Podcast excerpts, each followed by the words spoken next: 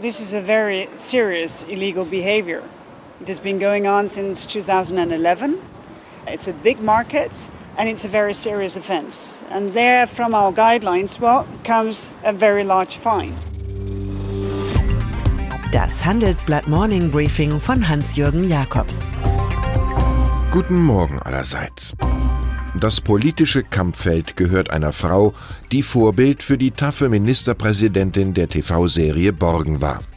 Einer Frau, die viel Kunst im Büro hat nebst Bismarck-Büste und die es selbst mit den Internetriesen aus Silicon Valley aufnimmt. Das alles macht den Charme von Margarete Vestager 50 aus. Die EU-Wettbewerbskommissarin hat nun wegen Kartellvergehen beim Betriebssystem Android eine Geldstrafe von 4,3 Milliarden Euro gegen Google ausgesprochen. Wer den Daumen auf dem Beutel hat, hat die Macht, formulierte Bismarck, und genau deshalb könnte die sozialliberale Dänin am Ende den Vorsitz der EU-Kommission übernehmen. Heute endet in der Türkei der Ausnahmezustand und wird durch Ausnahmegesetze abgelöst. Recep Tayyip Erdogan hat Antiterrormaßnahmen angekündigt, die es in sich haben und die für drei Jahre gelten sollen. Dazu gehören, Verdächtige sitzen 48 Stunden ein, ohne einen Richter zu sehen. Provinzgouverneure können die Bewegungsfreiheit von Bürgern 15 Tage lang einschränken, öffentliche Proteste nach Sonnenuntergang sind nur mit Genehmigung möglich. Die Flagge der Freiheit vor Erdogans Sultanspalast ist auf Halbmast. Mit einer sonderlichen Wortschöpfung wartet Boris Johnson im britischen Parlament auf. Brino für Brexit nur noch dem Namen nach.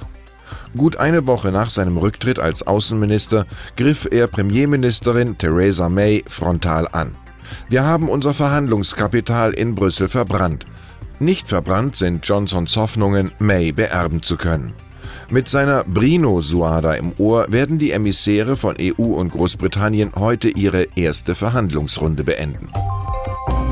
Der internationalen Mode Konzerne aufzuspalten, trägt nun auch Continental Rechnung. Künftig gibt es in Hannover eine Holding mit den angeschlossenen Divisionen Reifen, Autozulieferergeschäft und Antriebssysteme Powertrain, die wiederum separat an die Börse soll. Vom gravierenden Umbau, der viel Dynamik entfachen wird, schwärmt NordLB-Analyst Frank Schwoppe im Handelsblatt. Die Stammkunden VW und Daimler sind in ähnlichen Projekten. Es ist, als studiere man gemeinsam Sokrates. Stagnation ist der Anfang vom Ende. Die CSU, in Bayern an absolute Mehrheiten gewöhnt, kann nach aktuellen Umfragen nur noch mit rund 38 Prozent rechnen. Es ist, als hätten sich Schmeißfliegen auf die Partei gesetzt, die mit markigen Asyltönen die AfD noch übertrumpfen wollte. Nun kommt weiteres Ungemach auf die Christsozialen zu, und zwar diese Woche in Gestalt des Landtagsuntersuchungsausschusses zum umstrittenen Verkauf von 33.000 GBW-Wohnungen durch die Bayerische Landesbank an das private Patrizia-Konsortium. Die CSU-Verantwortlichen Horst Seehofer und Markus Söder, tief verfeindet, müssen als Zeugen ein gutes Team abgeben. Ohne große Diskussionen hat die Bundesregierung gestern ihren Aktionsplan für künstliche Intelligenz gestartet. Unser Programm auf diesem Sektor läuft schon etwas länger und heißt The Spark, der Deutsche Digitalpreis. Gemeinsam suchen Handelsblatt und McKinsey digitale Revolutionäre. Noch bis zu diesem Sonntag, 22. Juli, können sich innovative Robotik-Startups melden. Wenn das Konzept bereits erfolgreich im Markt getestet wurde, bewerben Sie sich einfach. Und dann ist da noch Donald Trump, 72, der es auch diesmal in diese Spalte schafft. Nein, nicht weil er out of the blue Montenegriner als aggressive Menschen verunglimpft, sondern weil er nach knapp 60 Jahren eine neue Optik für seine Air Force One durchsetzt.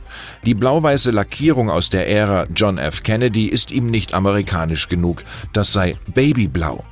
Er will rot-weiß-blau die Farben der US-Flagge. Der Präsidentenjet werde unglaublich sein, trompetete Trump bereits. Die für das Jahr 2021 geplante Auslieferung wird er persönlich allerdings nur bei einer Wiederwahl im Amt erleben. Ich wünsche Ihnen einen Tag mit viel Farbe. Es grüßt Sie herzlich Hans-Jürgen Jakobs.